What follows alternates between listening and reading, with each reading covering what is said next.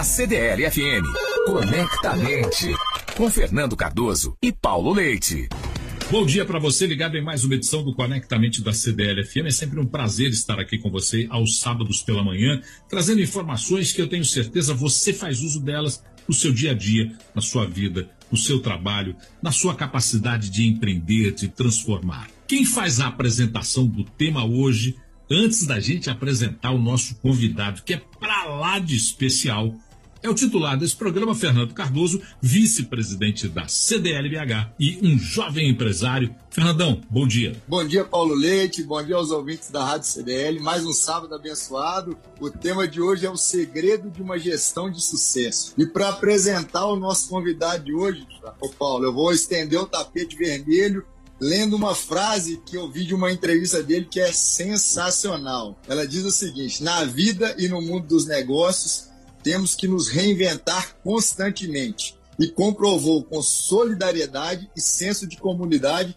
que elas são fundamentais para qualquer empresa seguir em frente. Estende o tapete vermelho e apresente essa fera para a gente, Paulo. Você está falando de Eugênio Matar, presidente do Conselho Administrativo da Localiza, sócio fundador da Localiza. Ele é bacharel em Engenharia Civil pela Federal de Minas Gerais, pós-graduado em Engenharia Econômica também pela UFMG. Durante oito anos atuou como CEO da empresa. Em abril deste ano, assumiu a presidência do Conselho Administrativo. Eugênio Matar, que bom que você aceitou o convite para dividir tudo aquilo que você conhece conosco aqui no Conectamente. Bom dia.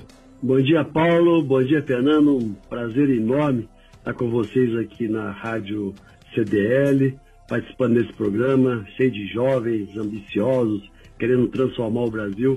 Prazer enorme estar com vocês aqui e trocar um pouco de ideia. Fernando, a primeira pergunta, como sempre, é sua. A Localiza, uma empresa fundada há quase 50 anos, atualmente uma das maiores e mais fortes empresas do mundo. Eu sei que no mundo dos negócios não existe aquela receita de sucesso, mas eu queria saber assim, qual que é o ingrediente principal para essa empresa que vem há quase cinco décadas tendo um crescimento constante? Olha, Fernando, vou dizer, primeira palavra que vem à mente é trabalho. Trabalho e persistência. Segunda é, que me vem à mente é gente. Ter gente boa. Terceira coisa, amar cliente. Se você não gosta de cliente, como é que você vai ter, vai ser bem sucedido. Né? Então, assim, a paixão pelo cliente sempre nos moveu. E por, por, por último, eu diria que assim, você tem que saber fazer resultado. No mundo dos negócios é uma selva de sobrevivência, né? Então você tem que fazer resultado para você crescer. E, e, e, eu falei a palavra de crescimento de propósito, porque se você não cresce, você desaparece. Então também tem que ter ambição grande, né? De crescer, não estar parado, sempre se transformando, porque o mundo muda e você tem que mudar mais rápido que o mundo do que a concorrência. Você falou em crescimento, em ambição de se transformar. Vocês passaram aí dentro da Localiza por alguns marcos importantes na história da empresa. Expandiram o negócio para outros estados, abriram capital da empresa em 2005. Quando é que foi que vocês entenderam que era a hora de evoluir? Por exemplo, ir para outros estados, ter a empresa listada na bolsa. Que momento vocês perceberam que era a hora de apostar nisso? Nós começamos, eu tinha 20 anos de idade, né? O Salim, meu irmão, e o Antônio Cláudio tinham 24. O Flávio, outro sócio, tinha 20 anos. Então, gente, no início era só uma aventura é, e a saída de Belo Horizonte foi por acaso. Nós tínhamos um, um, um, um, companheiro de, da indústria do Rio de Janeiro que a gente fazia, a gente mandava cliente para ele, mandava para a gente. E que tinha um, combinado de um entrar, a gente não entrava no Rio, ele não entrava em, em Belo Horizonte. Aí nós, por acaso, é, tivemos a oportunidade de comprar uma filial em Vitória, compramos a filial de Vitória, e até eu que fui é, cuidar da filial os primeiros seis meses. E aí um, achamos muito bacana, então convidamos nosso companheiro de negócio do Rio de Janeiro para ir nos visitar. E aí foi visitar, gostou tanto que falou, ah, vou abrir uma filial também. Puxa, mas nós temos uma, uma combinação de a gente não, não com o outro. Não, isso era só Rio Belo Horizonte. Agora que Vitória, nós não temos esse acordo, vou entrar aqui. E aí ele abriu uma oportunidade para a gente entrar no Rio de Janeiro. Bom, já que ele vai entrar aqui, apareceu uma oportunidade de, uma concorrência no Galeão para entrar no Galeão. Nós entramos, ganhamos aí, é, adoramos a experiência. porque fomos muito bem sucedidos, já estávamos sendo em Vitória e Galeão, e aí nós começamos a expansão por Minas Gerais. E aí depois a gente, a nossa história sempre foi de muita dificuldade financeira, para o negócio nosso é um negócio de capital intensivo, para quem não tinha capital, né? É, nós começamos com dinheiro emprestado de banco, a gente não tinha capital. Então, é, imagina a nossa dificuldade financeira, quando você mais cresce, mais problema você tem é, de, de, de, se manter vivo, né? E aí nós, ah, nos anos, início dos anos 80, a gente já tinha crescido bastante, estava no, no, Brasil inteiro, e a gente falou, nós temos que arrumar um sócio. A gente tem que arrumar um, uma injeção de capital na companhia, a gente era muito alavancado, a gente tinha, assim, tipo, é, quatro vezes o nosso é, PL em dívida, e no Brasil a dívida é muito difícil de rolar, prazo máximo de seis meses, muito difícil. Aí nós começamos a preparar a empresa para abrir o capital. E aí fizemos um planejamento, contratar uma auditoria de primeiro nível. Você tem um sócio, você tem que ter, aí começa a governança, né? Você tem que ter uma governança, tem um sócio. Então contratamos uma, uma auditoria de, de, de, na época Arthur Anderson, para começar a colocar as informações da Localiza, preparar a Localiza em termos fiscais, é, toda a, a, governança necessária para poder ter é, coragem de, de, buscar um sócio. Né? Fizemos isso, fizemos um trabalho, começamos isso nos anos 80, nós temos um controller, que é o nosso é, parecido CFO, é, começou no, conosco com 35 anos na Localiza como CFO, e aí fizemos uma transformação da companhia para preparar a companhia para ter um sócio. E aí é, nos anos 90, a gente continuou crescendo, nos anos 90, apareceu a, a, a, a, necessidade, ficou mais premente, que veio o plano real, nós crescemos muito, e aí quanto mais crescia, mais dívida trazia, chegou numa situação bastante complicada, e o mercado brasileiro, em 95, é, teve uma primeira abertura para na bolsa. E aí nós vamos fazer um, um, um, um, IPO em 95. Aí nós somos, tal, fazendo trabalhando. Aí veio a crise do, do México na época, aí o mercado fechou e tal. Mas nós estávamos numa situação bastante difícil. E aí nós resolvemos, em vez de fazer o, o, o IPO, a gente fazer um, um private equity.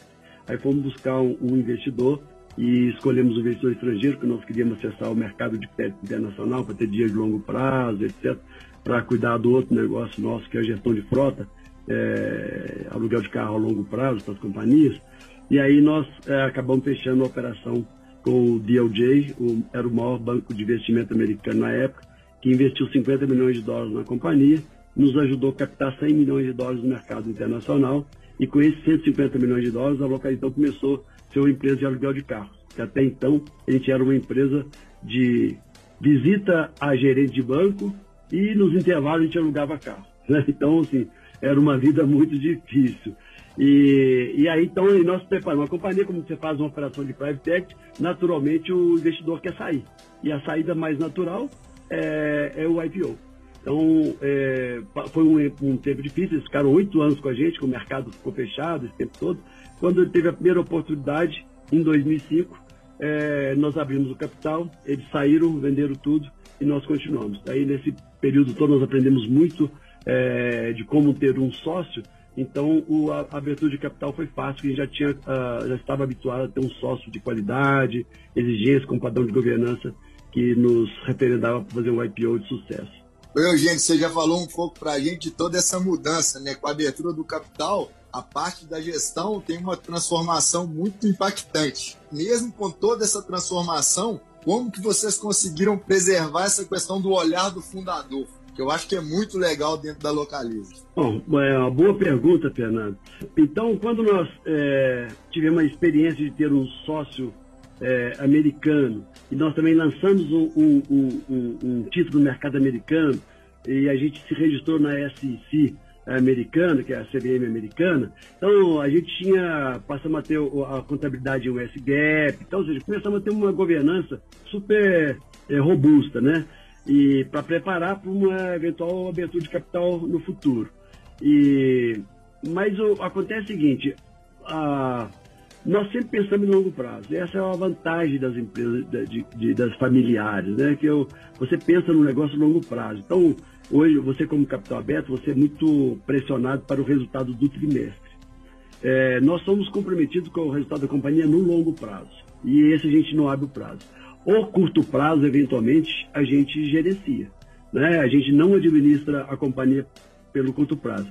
Mas, por sorte, nós temos tido um, um um, uma boa relação com os nossos acionistas. Quando eventualmente a gente tem algum resultado de curto prazo ruim, se você conversa, todo mundo entende, se a sua é, é, explanação é, é, boa, todo mundo compra. A Localiza tem um, um, uma valorização da ação dela de 2005 até hoje de 30% ao ano, composto. Então você imagina é, é, a felicidade dos acionistas que nós temos. Então, você, todo mundo, você gera confiança no acionista. Então você tem que ter, você tem que ter confiança que quando eventualmente eu estou, é, por exemplo, em 2014, 15, 16, por exemplo, nós demos uma, uma ajustada para reorganizar a companhia para o futuro muito grande. E foram uns dois, três anos de resultados ruins. Quando em 2016 o resultado começou a aparecer, a companhia voltou a voar. E aí, então, assim, nós temos essa confiança dos nossos acionistas. Então, você, a gente jamais abre mão do futuro da companhia em prol do curto prazo. Bom, para quem está chegando agora aqui na CDL-FM, esse é o Conectamente. Quem conversa conosco hoje no Conectamente é o presidente do Conselho Administrativo da Localiza, Eugênio Matar, falando sobre o segredo de uma gestão de sucesso. Eugênio, recentemente vocês passaram por uma mudança pela primeira vez. Um não fundador é o CEO da empresa e você assume a presidência do Conselho de Administração. Como é que é esse processo de sucessão numa empresa familiar? Onde vocês têm a história desde o início. Olha, é um desafio enorme. Tendo consciência do tamanho do desafio, nós nos preparamos muito bem. Nós não gostaríamos de passar, de fazer a sucessão para um executivo de fora, é, e nem um executivo que não tivesse as condições de futuro da companhia. Então, nós buscamos uma pessoa que a gente acreditava que tinha todo o potencial para ser um futuro CEO da companhia, ele entrou na companhia, ficou cinco anos passando por todas as funções da companhia, é, inclusive fazendo um, um, uma reorganização da cultura da companhia, participando ativamente disso, que acho que esse é o grande legado para você deixar uh, os valores dos fundadores da companhia e onde ele era o líder desse programa de cultura. É, então ele ficou na companhia, passou por pela diversas diretorias da companhia, sempre é, tendo um resultado espetacular, uma pessoa super bem formada, é, muito trabalhadora, que comunga dos meus valores nossos. E então assim, foi tranquilo nesse aspecto. E como a gente sempre faz na companhia, ele foi para para o cargo de. foi assumindo as posições, depois ele virou um COO, onde todos os negócios já se reportavam a ele. Quando ele passou para mim, os, os negócios já se reportavam a ele. E, e, eu continuo no conselho como um mentor dele inicialmente e como um, um, um, um participante no, no, na, na, decisão do futuro da companhia. Então, um processo difícil, planejado, e a Localiza também, pensando é, é, no futuro, como a gente gosta que o executivo nosso, o, o colaborador, tenha uma visão de dono, é, nós também criamos um programa, chama Programa de Acionista Administrador de Referência, onde o CEO é um dos participantes, é um programa para poucas pessoas, duas, três, quatro, cinco no máximo, onde a companhia é, vai é, doar 2,5% do capital dela, que é mais de um bilhão de reais, para eles serem sócios da companhia no longo prazo. Então, ou seja, não só ele tem, vai agir como dono, mas ele vai ser de fato um dos donos da companhia. E isso aí é para, de fato, a gente ter certeza que ele pode dedicar a vida dele e os outros que tiverem nessa mesma condição, que se equivale a um fundador da companhia, pessoas é, inspiradoras para a companhia, tenham a, a, a, a, atitude de dono e de fato sejam dono. Além, naturalmente, do programa de stock options que a Localiza tem para uma grande parte dos principais executivos dela. Esse é um programa para mais de 50 pessoas. A Localiza é reconhecida internacionalmente por suas práticas de governança corporativa. Em vários momentos do nosso bate-papo aqui, você fala sobre isso. Eu queria entender quais os pontos mais importantes impactantes que essas práticas causam no negócio E o segundo ponto é se ela pode ser adotada pelo pequeno empresário, que aqui a gente tem muitos empreendedores, empresas que escutam o nosso programa, que são de empresas de um porte menor e que pensam nessa possibilidade. Então, boa pergunta, Fernando. Hoje a gente fala muito em governança e acha que isso é uma coisa de empresa grande. A governança é uma coisa do pequeno ao grande. É, a governança, se você tem um sócio, você tem responsabilidade com alguém. Né? Então, na Localiza, nós, desde, desde o primórdio da Localiza, nós tínhamos assim, quantos dias de férias que eu vou tirar, a remuneração de cada um era diferente em relação, em função da responsabilidade de cada um. É, a gente nunca usou a companhia para benefício próprio, então eu não abasteço o carro na, usando combustível da Localiza, não uso o carro da Localiza para uso pessoal. É, a empresa é uma coisa, a pessoa física é outra. Né? Se você é, mesmo se você é sozinho, você tem o colaborador e tem o cliente. Imagina, você tem um colaborador, você tem, exige um resultado, dá participação no resultado, você vai lá e assalta a companhia. Então, ou seja, deve um, uma governança para ele. Aí, se você vai dividir o dividendo, isso não é despesa, minha remuneração é, razoável. Então, seja, você tem que ter uma, uma relação de confiança com todos os stakeholders. Se você tem um sócio, é ele. Se você tem um cliente, você sempre vai ter, você, vai, você deve satisfação ao cliente. Aos colaboradores, você sempre vai ter, você deve satisfação. Ao governo, ao Estado, à comunidade, onde você paga imposto, onde você vive, você tem a, a responsabilidade com cada um deles. Então, assim, quando você constrói uma sociedade é, com base na confiança das relações com todos os seus stakeholders, você constrói uma companhia em base sólida. E isso, desde o princípio da localização, foi assim. Então, nós nunca trouxemos surpresa para o nosso investidor, para o nosso acionista, nunca trouxemos é, surpresa para o nosso colaborador, para o nosso cliente, para o governo, para o Estado, onde a gente recolhe os nossos impostos, e para a comunidade onde a gente trabalha. E, então, a nossa, é, o sucesso do nosso trabalho nesse aspecto é que nós sempre demos muito valor à, à relação de confiança pelo exemplo. Eugênio, a gente vê a Localiza e vê um conselho de administração que tem conselheiros independentes, uma diversidade entre eles de setores, de experiências. E aí, uma curiosidade: como é que se faz a comunicação entre, entre esses conselheiros? Quando, por exemplo, tem alguma divergência de opiniões, como é que vocês chegam a um acordo? Primeira, é, primeiramente, assim, você deve ter conselheiros de qualidade. Conselheiro que você respeite e conselheiros de fato independentes. Então, nenhum dos nossos conselheiros depende da localiza para viver. Todos eles têm uma reputação para cuidar. E quando eles estão no conselho, eles não estão defendendo os interesses de nós, acionistas, fundadores, controladores. Eles estão defendendo os interesses de 100% dos acionistas. Então, isso fica claro desde o início. Então, esse tipo de conselheiro não se submete a, a ser um, uma pessoa que vai dizer sim para tudo. É, são pessoas que têm é, ideias próprias, têm competência, têm experiência, têm conhecimento, e ele vai colocar as posições dele de acordo com a conveniência e com o contexto. Nós nunca tivemos um, um, um, um tema que tivesse que ser votado e a maioria ganha. Então, se você tem uma ideia que é muito boa e tem uma grande parte que está em dúvida, é melhor você antecipar essa decisão. Né? Tem até é um livro famoso do, do, do prêmio Nobel de Economia, de Prece, de Prece de devagar, tem decisões que eventualmente você tem que postergar. Então, assim, o que a gente faz quando tem muita dúvida, muita polêmica, talvez não seja a hora adequada. Vamos pensar mais até que a gente forme um, uma, uma consciência de que aquilo é, é o melhor para fazer.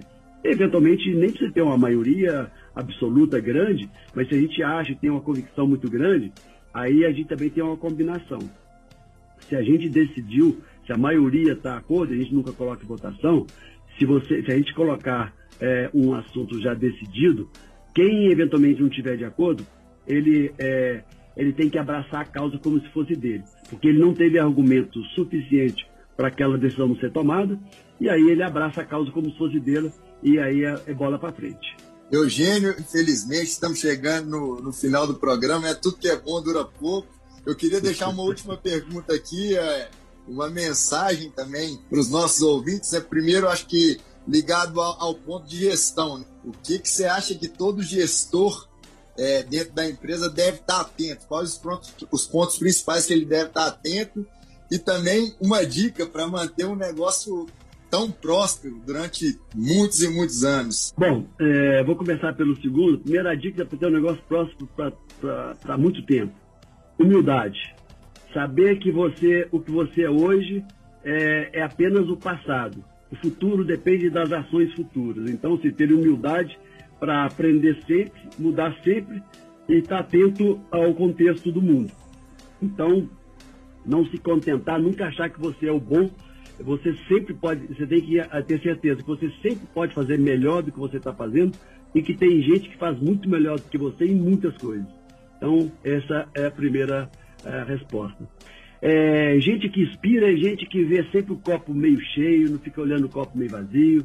Gente que inspira é que coloca a meta, a meta alta, porque se a meta for baixa, quem bate nem vai ter tanto prazer de ter batido a meta. Né? É, gente que inspira é gente que dá apoio, é um líder servidor, não é o líder, que usa o, o colaborador, um, um, líder que é, é, serve ao colaborador para fazê-lo crescer, né? que desenvolve pessoas. Né? Então, esse é a, o, o, maior desafio nosso, é uma cultura é, nesse ambiente de é, geração de resultado, paixão pelo cliente e cuidado com as pessoas. Então, essa é a nossa cultura. E a gente tem que ter líder que inspire e transforma e que seja o exemplo dos valores da companhia. É, a gente costuma falar que o, o, o exemplo arrasta. Então, o nosso líder tem que arrastar os colaboradores pelo exemplo dele. Bom, chegando ao final desse nosso programa, e antes de agradecer o Eugênio, eu queria pedir ao Fernando que fizesse um resumo dessa prosa, que olha, Fernando, para resumir, tem que ter uma enorme capacidade, porque o volume de informação que nós recebemos aqui foi enorme. Então faz um resumo para a gente, Fernando. Foi espetacular, né, Paulo? Primeiro eu só queria falar para o Eugênio o orgulho que nós mineiros temos da Localiza, né, Paulo? Você que é um mineiro de coração, mas eu acho que dentro das palavras-chave, o Eugênio falou muita coisa bacana. Ele falou humildade, eu acho que é um ponto e um pilar para ser uma empresa próspera, né? Você sempre tem que estar tá aprendendo e evoluindo. A questão do trabalho, você tem que ser um cara trabalhador, isso ele usou na primeira resposta dele. Então, assim, não tem resultado sem ter muito trabalho. O terceiro, né? Diferencial nas pessoas que tem, temos que ter pessoas inspiradoras e transformadoras e por último, a paixão pelo negócio e a paixão pelo cliente. Várias palavras espetaculares que demonstram que a Localiza está onde está por causa das pessoas que estão à frente e, e principalmente os fundadores, né, Paulo? Bom, Eugênio, o que, que, você acha? A avaliação do Fernando aí no resumo que ele fez, ele, ele, é um, ele resume bem a prosa que nós tivemos, não? Olha, eu diria que o Fernando é um craque porque ele, em poucas palavras, ele falou tudo que eu gastei quase meia hora para falar. Agradecer Eugênio Matari, Eugênio, que é o presidente do conselho da Localiza, que esteve aqui conosco nesse Conectamente. Eugênio, foi um prazer enorme conversar com você. Espero que em breve a gente repita conversas como essa, porque eu tenho certeza que aqueles que nos ouviram ficaram extremamente satisfeitos com o que aprenderam e vão querer uma nova dose de conhecimento. Muito obrigado, Eugênio Matar. Obrigado, Paulo. Obrigado, Fernando. Prazer. Obrigado aos, aos, aos ouvintes da Rádio CDL. Prazer enorme estar com vocês aqui e compartilhando um pouco da nossa experiência. Um grande abraço a todos. Grande abraço. E olha, o e-mail do nosso programa é o conectamente.cdlbh.com.br. Pode enviar crítica, sugestão, opinião, tudo que você quiser vai ser muito bem recebido. E o áudio desse programa, para você que ficou fascinado como nós estamos, está disponibilizado daqui a pouquinho no Spotify. Eugênio Fernando, ótimo sábado. Fernando, não se esqueça, em sábado que vem de volta com Conectamente aqui na CDL FM. Tamo junto, Paulo. Um abraço a todos, Paulo, Fernando, todos os ouvintes. Você ouviu Conectamente na CDL FM.